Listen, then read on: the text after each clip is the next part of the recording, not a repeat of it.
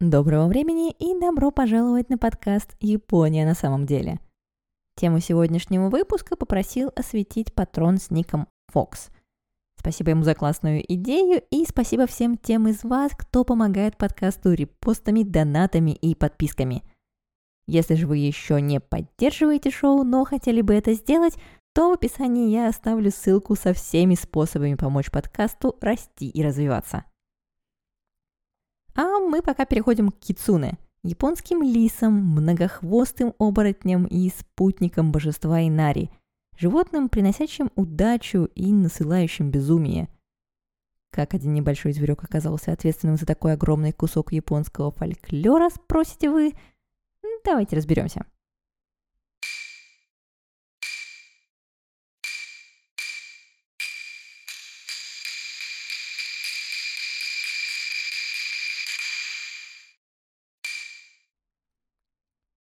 Корни многих японских историй о лисах растут, как обычно, из Китая. Взять, например, Сангайкё, книгу гор и морей. Древний атлас, описывавший как реальную, так и мифическую географию Китая и соседних земель, и наполненный описаниями несуществующих стран и их причудливых обитателей. В эпизоде Юкаи на самом деле мы посмотрели на то, как эта книга обогатила Японию монстрами всех мастей. Одним из таких заимствований явно стали и девятихвостые лисы, про которых Атлас упоминает целых несколько раз. Причем, в то время как в одной главе девятихвостую лису называют благим предзнаменованием, в другой похожий зверь описывается как пожирающий людей монстр. Его форма напоминает лису с девятью хвостами, его голос похож на голос младенца, и он часто ест людей. На того, кто его съест, не нападают злые духи авторитетно добавляет книга. В китайских же источниках впервые появляется упоминание о том, что лиса, достигнув определенного возраста, получает способность перевоплощения, а став еще старше, дар предвидения и другие магические способности. Но то в Китае. А что в Японии? В Древней Японии лисы пока упоминаются редко и как самые обычные животные – в VII веке лиса появляется в анналах Японии, Нихонсюки, как самый обычный зверь, перекусивший виноградную лозу. И в сборнике стихов Маньосю стих о лисе всего один, и тот садистский. Вот в кастрюле мой дружок, вскипяти-ка кипяток, и лису, что по мосту из священных хиноки к нам бежит из Итихи, мы обварим кипятком. Пишет примерно в конце VII века добрый дядя Окимаро – а вскоре после этого в Японию, видимо, и попадают китайские легенды о коварных лисицах. И из стихов они очень надолго пропадают. В начале восьмого века основывается самое знаменитое лисье святилище в Японии – Фусими Инари. Правда, лис там пока совсем не было, да и божество Инари не имело такой огромной популярности, как в наши дни, а было пока лишь родовым божеством клана Хата – как лисы стали верными спутниками Инари, ученые гадают до сих пор. С одной стороны, одно из имен Инари, Микецуно Ками, можно записать как три лисицы. С другой, лисы ловят на полях мышей, которые уничтожают урожай, тем самым защищая поля. Есть версия о том, что клан Хата построил свое святилище на месте, где ранее почитали божество лисы. Или о том, что лисы, которые живут в горах, но питаются в полях, соединяют погребенных в горах предков с урожаем, об успехе которого этим самым предкам молятся. Ну или если уж совсем уйти в символичность, то чем золотистые колосья риса, не рыжий лисий хвост. Но по-настоящему расцветать лисий фольклор в Японии начнет только с приходом IX века и сборником буддийских рассказов Нихон Рёики – Тут мы встречаем уже не только обычных лис, которые лаяли на территории императорского дворца, но и лисицу-оборотня, которая вышла замуж за человека, родила ему сына, а потом, напуганная собакой и показавшая свой истинный облик, вынуждена была покинуть семью и посещать бывшего супруга только ночами. Примерно в это же время возвращается из Китая монах Кукай. В Японию он привозит тантрический или эзотерический буддизм. Так Япония, помимо прочего, получает богиню Дакини Тен, демоницу-людоедку, перешедшую на сторону добра, за что Будда наделил ее даром предвидения. Весьма, впрочем, специфическим. Дакинни за полгода узнает о приближении смерти человека, чтобы не то шесть месяцев поедать сердце умирающего, не то чтобы после смерти человека первый оказаться на месте и полакомиться свежатинкой.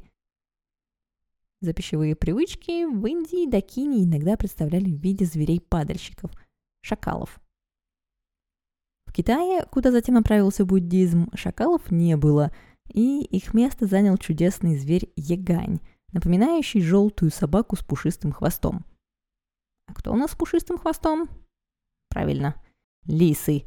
И вот так в Китае, а затем в Японии спутниками Дакини стали лисы, которые теперь считались слугами злых сил, населяющими кладбища и поедающими трупы. Да и сама Дакини стала изображаться рассекающей по воздуху – на белой лисе. В первой половине X века кицуна появляется в первом японском словаре «Вамёрё дюсё». Помимо чтения слова на японский и китайский манер, там указано по китайской легенде, достигнув 100 лет, становится юкаем, способным превращаться в женщину. То есть пока лиса-оборотень все же считается зверем китайским. Но уже к началу XII века поток японского фольклора про лис-оборотней было не остановить. Уэно Масафуса пишет о том, как в 1101 году Киото просто захлестнула волна лисьих приколов, а в собрании стародавних повестей Кондзяку Моногатари есть история про кицуну на любой вкус. В одной из них самурай встречает молодую девушку, оказавшуюся лисой, и когда-то вскоре умирает, переписывает в ее память сутры – в другой лиса ради забавы превращается в жену самурая, и тот должен понять, какая из двух настоящая. В третьей лиса берет самурая под свою защиту после того, как он возвращает ей ее волшебный шар. Ну и так далее. Лисы в Кондяку Моногатари, впрочем, куда больше страдают от рук людей, чем причиняют зло. Большинство из них превращается в прекрасных незнакомых ради забавы, а люди их то мучают, то используют в качестве посланников – Впрочем, в историях, где люди делают лисам добро, кицуны платят им тем же. XIV веку любовь японцев к кровожадным китайским красавицам-лисам выливается в самую известную историю кицуны – историю о Тамаму Номае, которая якобы, появившись при императорском дворе в 1154 году, чуть не свела в могилу императора Тоба.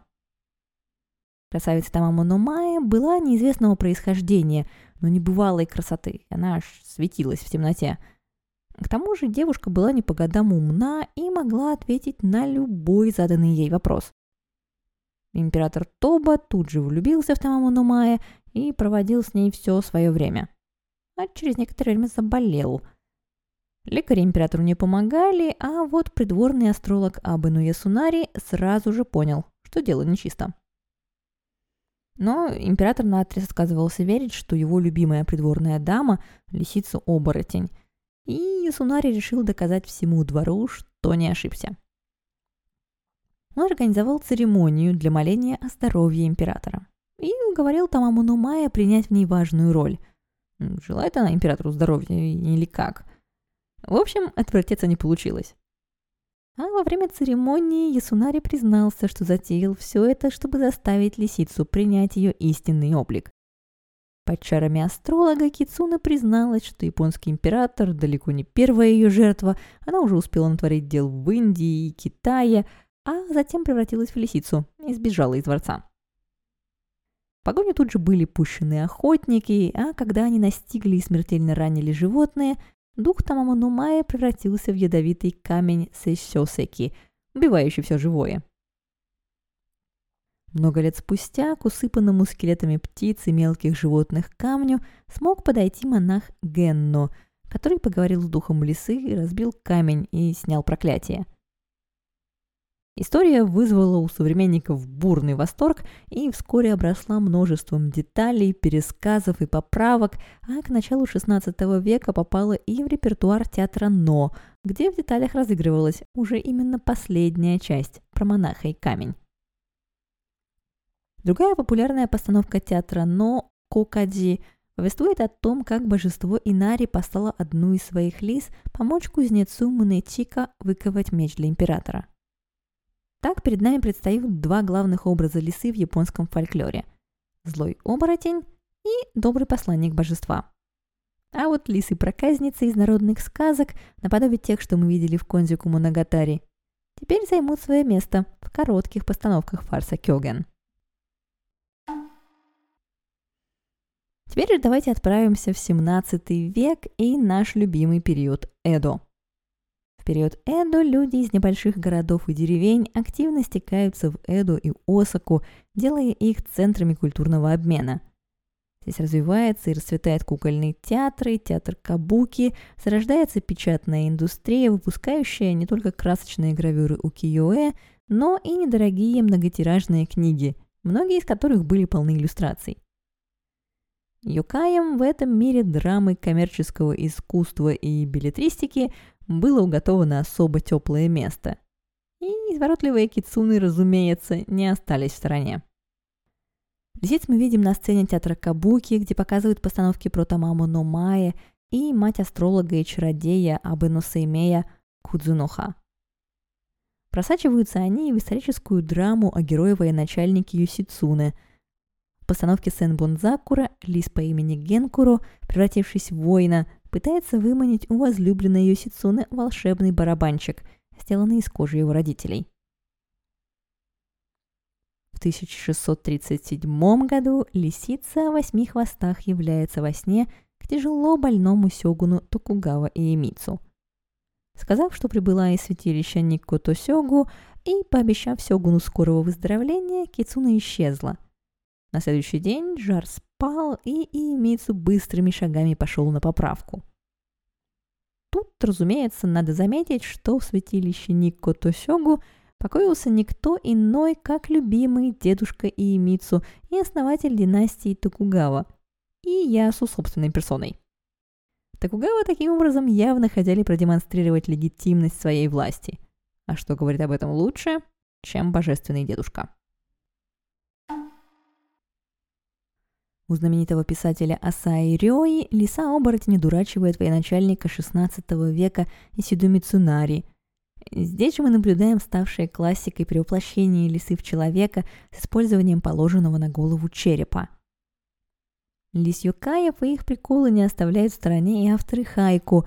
Например, Мацуо Басё в одном стишке посмеивается над ставшим врачом-другом, что тот обрел голову, будь то бы лис и Нари, сыграли над ним шутку. В XVIII веке множество хайку о лисах сочинил Йоса Бусон – который по какой-то причине был к ним особенно неравнодушен. В его стихах нам встречаются и обычные рыжие лисицы, и кицуны-оборотни, и волшебные лисьи огни кицуне-би. А в конце все того же XVIII века появляется школа Сенрю, ученики которой сочиняют колкие сатирические стишки на злободневные темы. Что-то типа застольных афоризмов по-японски – Подшучивающие над людьми кицуны явно были им близки по духу, и в одной только коллекции Янагидару стишков о лисах целых 70 штук. Вот, например. «Сейчас мы готовы поддаться чарам белолицых лисиц». Писали они о гейшах и куртизанках, беливших лицо.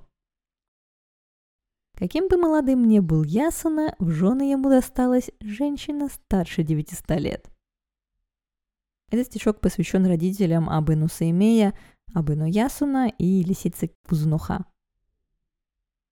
Тамамоно Майя совершила побег, пустив ветры в каждое из трех царств.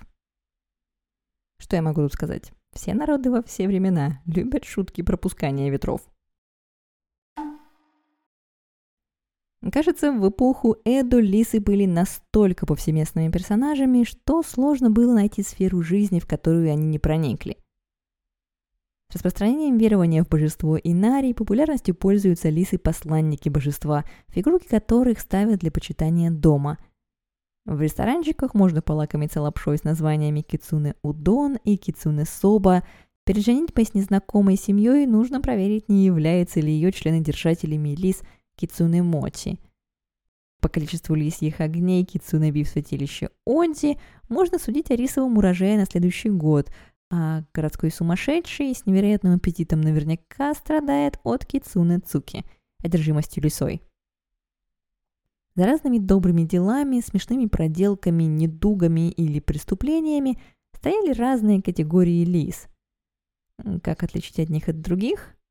Каких лис почитать, с какими дружить, каких опасаться?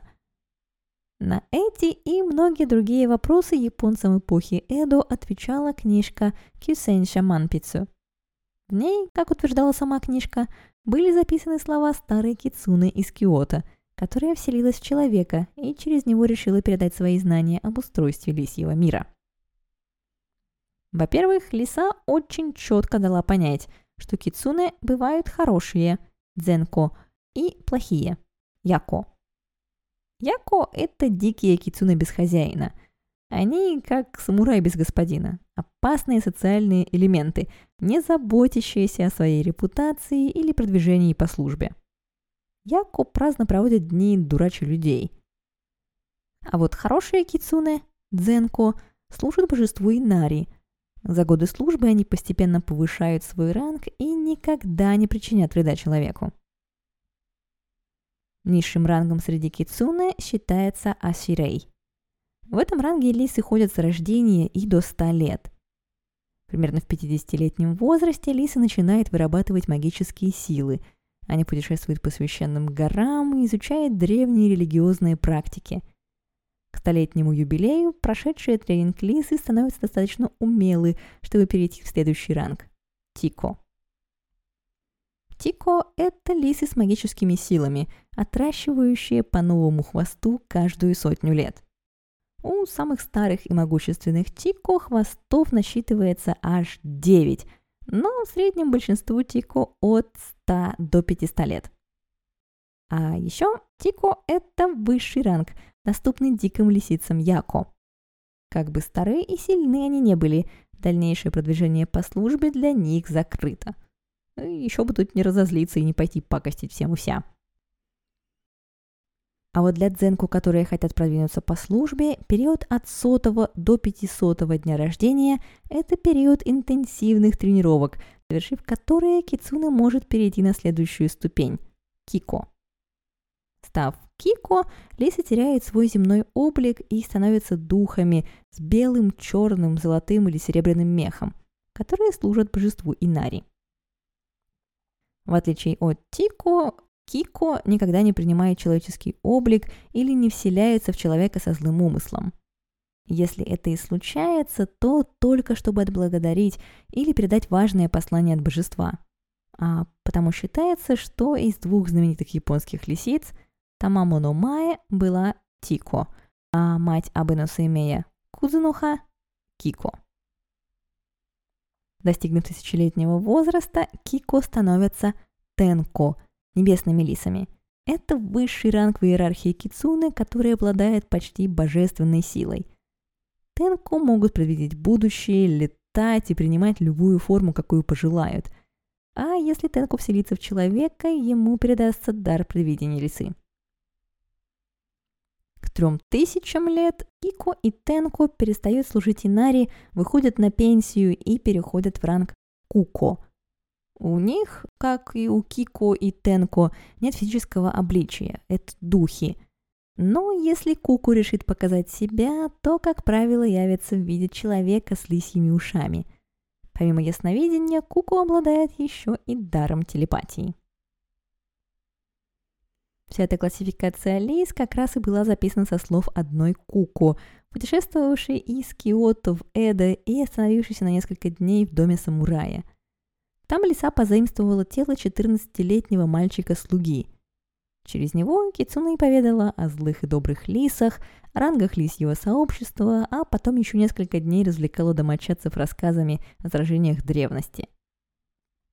Вдоволь нагостившись, лиса использовала свои силы, чтобы вылечить больного мальчика, чье тело она занимала, и оставила в подарок свиток с каллиграфией. Впрочем, похоже, даже эта попытка лисы прояснить ситуацию о том, каким из ее сородичей можно доверять, а каким нет, не увенчалась успехом. Лавкадио Хёрен жаловался в книге «Блики незнакомой Японии», что представления японцев о видах кицуны очень сильно запутаны и отличаются от человека к человеку. Кто-то выделяет два, кто-то три, а кто-то множество типов лисиц, да и в том, какие из них хорошие, а какие плохие, сходятся далеко не все. Или взять, например, географию лисих проказ в Японии. Оказывается, на острове Сикоку лисы практически не буянят. А все потому, что когда-то хотели провести великого учителя Кову Дайси, и когда тут раскрыл обман, то запретил лисам жить на Сикоку. А вот на острове Хоккайдо лисы жили, но до 19 века вели себя прилично и людям не досаждали. Что произошло в 19 веке? Началось бурное освоение Хоккайдо. Мацура Сейдзан, даймё Хирадо, писал о своем разговоре со знакомым, который недавно вернулся с острова. И знакомый сообщил ему, «Я полагаю, это связано с тем, что в самой природе лис произошли изменения в соответствии с веяниями времени, с приходом множества людей для обработки пустующих земель. Полагаю, именно люди изменили добрый характер кицуна на Хоккайдо. В других же регионах люди настолько часто сталкивались с проделками лис, что иногда принимали за них и вполне реальные события. Так Лавкадио Хёрн красочно описывает, как самым интересным и ценным свидетелем грандиозного извержения вулкана Бандай в 1888 году – которое разнесло огромный вулкан на куски и опустошило территорию в 27 квадратных миль, сравняв с землей леса, повернув русло рек и похоронив несколько деревень со всеми их жителями, был старый селянин, который наблюдал за всем этим катаклизмом с соседней вершины, так же беспечно, как если бы он смотрел спектакль. Он видел, как черный столб пепла и пара поднялся на высоту более 6 километров и раскинулся на вершине в форме зонтика, затмив солнце. Потом он почувствовал, что на него льется странный дождь, горячее, чем вода в бане. Затем все вокруг почернело, и он почувствовал, что гора под ним сотрясается до основания, и услышал грохот грома, который показался ему звуком разрушения мира. Но он оставался совершенно невозмутим, пока все не закончилось. Он твердо решил не бояться, полагая, что все, что он видит и слышит, это иллюзия, вызванная колдовством лисицы. Так же, как и другие юкаи, кицуна не пропали из Японии и с наступлением середины XIX века просветленной эпохи Мэйдзи. Но что самое интересное в лисах эпохи Мэйдзи, так это то, как они пытались угнаться за техническим прогрессом. Так, в 1889 году машинист поезда по линии Токио-Йокогама увидел движущийся на него на полном ходу состав. Погудел, но ничего не произошло. Тогда он увеличил скорость и сбил лису, которая хотела его напугать.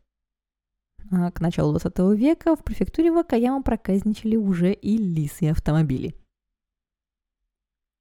20-е и 30-е годы Кицуна продолжает периодически появляться на страницах газет. Например, в 1922 году газета Майнити писала о том, как крестьянин из северной префектуры Иваты убил лису, а затем поплатился за свои действия, перепуганный, превратившимися в суровых грабителей лисами. А 27 декабря 1932 года газета Japan Chronicle в Кобе выходит с заголовком – 9 пострадавших в одной гонке. 12 джокеев пострадали в Сонода за два дня из-за смерти лисы. Заголовок говорит сам за себя. На ипподроме убили лису, и вскоре скачки превратились в одни сплошные столкновения со множеством травмированных.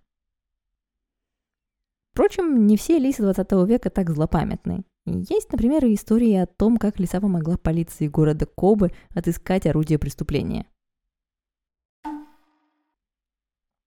С историей кицуны в Японии, кажется, разобрались. Давайте теперь посмотрим, чем лисы обычно занимаются и как себя вести, чтобы не попасться на их уловки. С лисицами, слугами божества Инари все кажется понятно. Они хорошие и помогают людям. Помогают при том так успешно, что в эпоху Эда народ начал почитать уже и самих лис, а бедный Лавкадио Хёрн в XIX веке в конец запутался – кому именно поклоняются жители города Мацуи и почему Инари с лисами отвечает тут далеко не только за урожай и богатство, но и за кучу всего остального, включая банальную простуду. А вот плохие лисы подстерегают на каждом шагу. Во-первых, они, конечно же, пытаются нас удурачить, превратившись в кого или что-нибудь.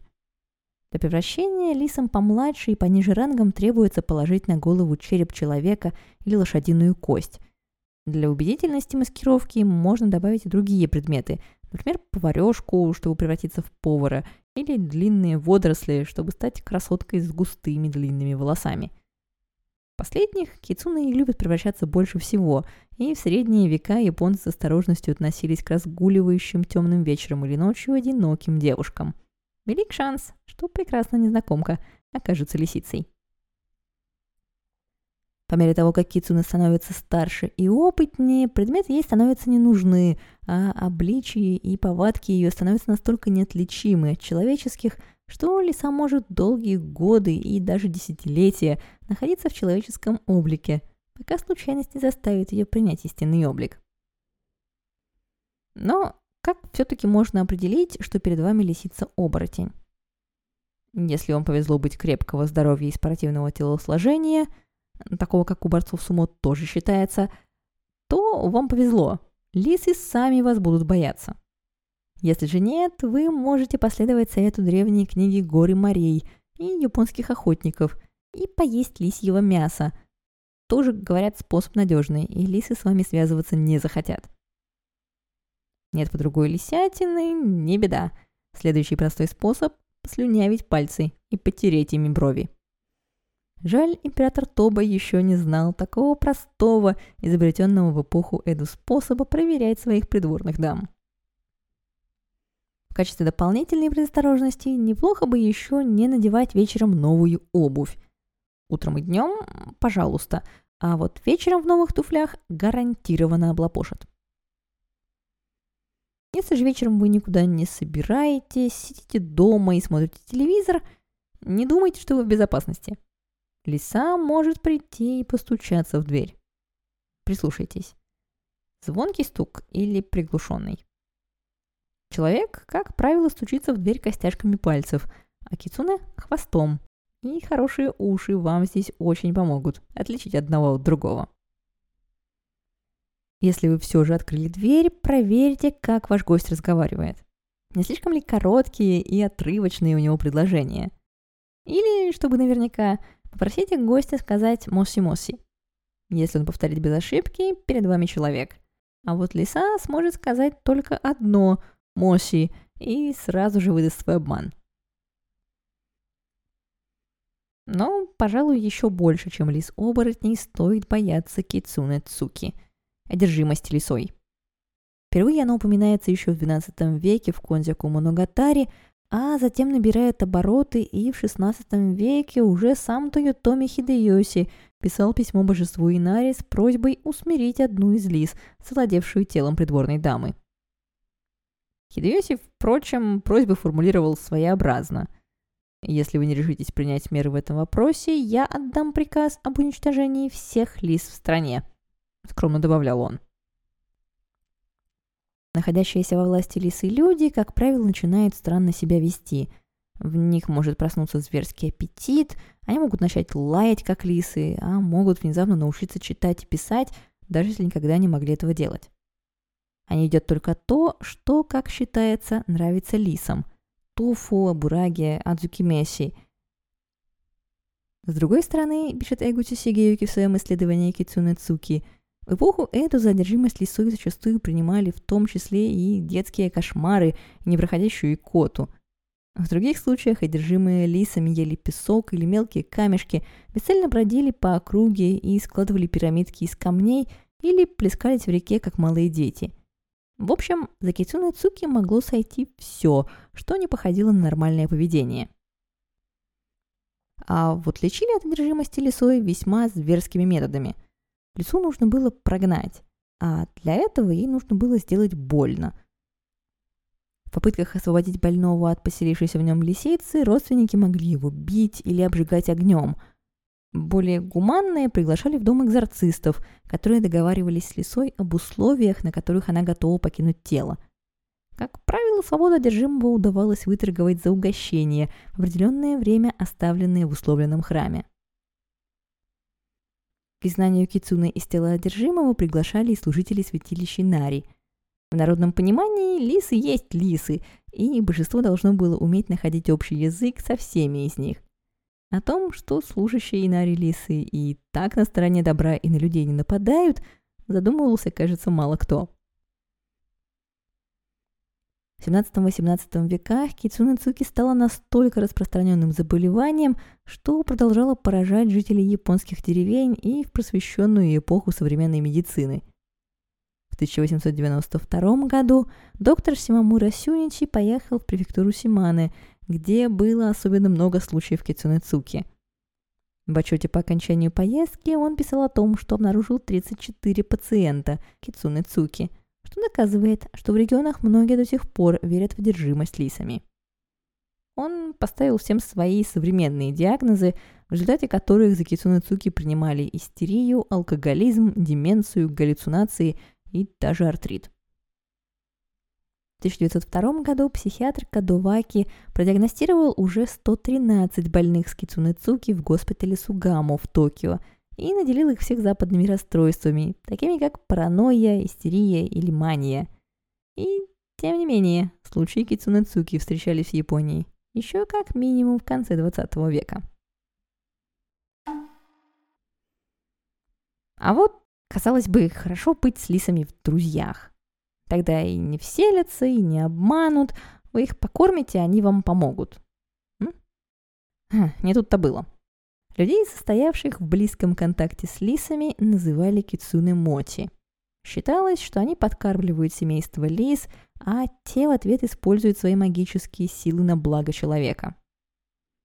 Впрочем, будучи лисами, они не были наделены человеческой моралью, а потому с легкостью могли запугивать соседей, красть подарки для своего господина и вытворять прочие грязные делишки – Китинемоти впервые упоминается в 15 веке в дневнике Ясутомики, где говорится, что в 1420 году в содержании лис обвинили семью придворного лекаря.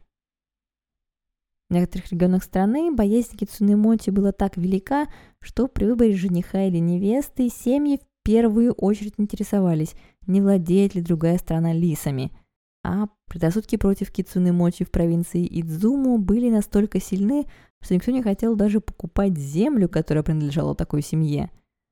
Лавкадио Хёрн пишет, впрочем, что образование стало понемногу вытеснять предрассудки. А один предприимчивый товарищ даже пустил слух, что определенные земли одержимы лисами, и выкупил их по дешевке. Теперь же земли выросли в цене в шесть раз и приносят прекрасный урожай. А главное, теперь он, если захочет, легко сможет их продать, потому что сам находится на государственной службе. А государственная служба в глазах народа, как оказалось, разрушает даже лисьи чары. Но затраты на еду для лис, дискриминация и шанс попасться за совершенную лисами кражу – это еще не все минусы содержания кицуне. Лисы могли просто внезапно покинуть своего благодетеля, если дела у него пошли не так хорошо, и если он в чем-то, пусть и случайно, перед лисами провинился. Впрочем, все в том же краю Идзуму, ныне префектуре Симаны, считалось, что лисами владеет чуть ли не все самурайские семьи, а в особенности даймё Идзуму. Но у самураев, говорил народ, другие лисы, добрые – и бегают они у них вместо посыльных. Вот такую историю про лиса посыльного, например, пересказывает Мэтью Мейер. Жил в 17 веке в замке Тоттори лис по имени Кейдзобо, который превращался в молодого самурая и служил даймё Икеда Мицунака. Бегал он в том числе и из Тотори в Эду и мог проделать этот длинный путь всего за три дня – Однажды Кейт Зобу на пути с важным посланием в Эду пробегал через небольшую деревушку и учуял невероятно вкусный запах. Возле дороги крестьянин раскладывал жареных крыс. Кидово подошел к нему и спросил, чем тут занимается. Крестьянин ответил, что делает ловушки для лис, которые роют его поля. Лиса в облике самурая этот ответ удовлетворил, и он продолжил свой путь. Кейдзобо прибыл в Эдо, передал послание господина и по тому же маршруту отправился обратно в Тоттери. Снова пробегая через деревню, он уловил аппетитный запах жареных крыс. Аромат был настолько манящим, что лис не удержался и решил попробовать достать из ловушки хотя бы одну крысу. Он двигался так быстро, как только мог, но ловушка оказалась быстрее, и Кейдзоу погиб. Когда Даймё Икеда узнал о гибели своего верного слуги, он приказал построить в память о нем небольшой храм на склоне горы неподалеку от замка. Говорят, святилище Накадзака Инари и по сей день стоит на своем месте в городе Тотари. На этой истории, пожалуй, сегодня и закончим. Еще несколько лисьих историй, связанных с разными замками, святилищами и парками по всей Японии, я расскажу в бонусном выпуске. А всех желающих поболтать о Кицуне, задать вопросы по теме выпуска или поделиться любимыми историями или изображениями японских лисиц, я приглашаю на канал подкаста в Телеграм. Все ссылки, как всегда, ждут вас в описании эпизода. До скорой встречи. Пока!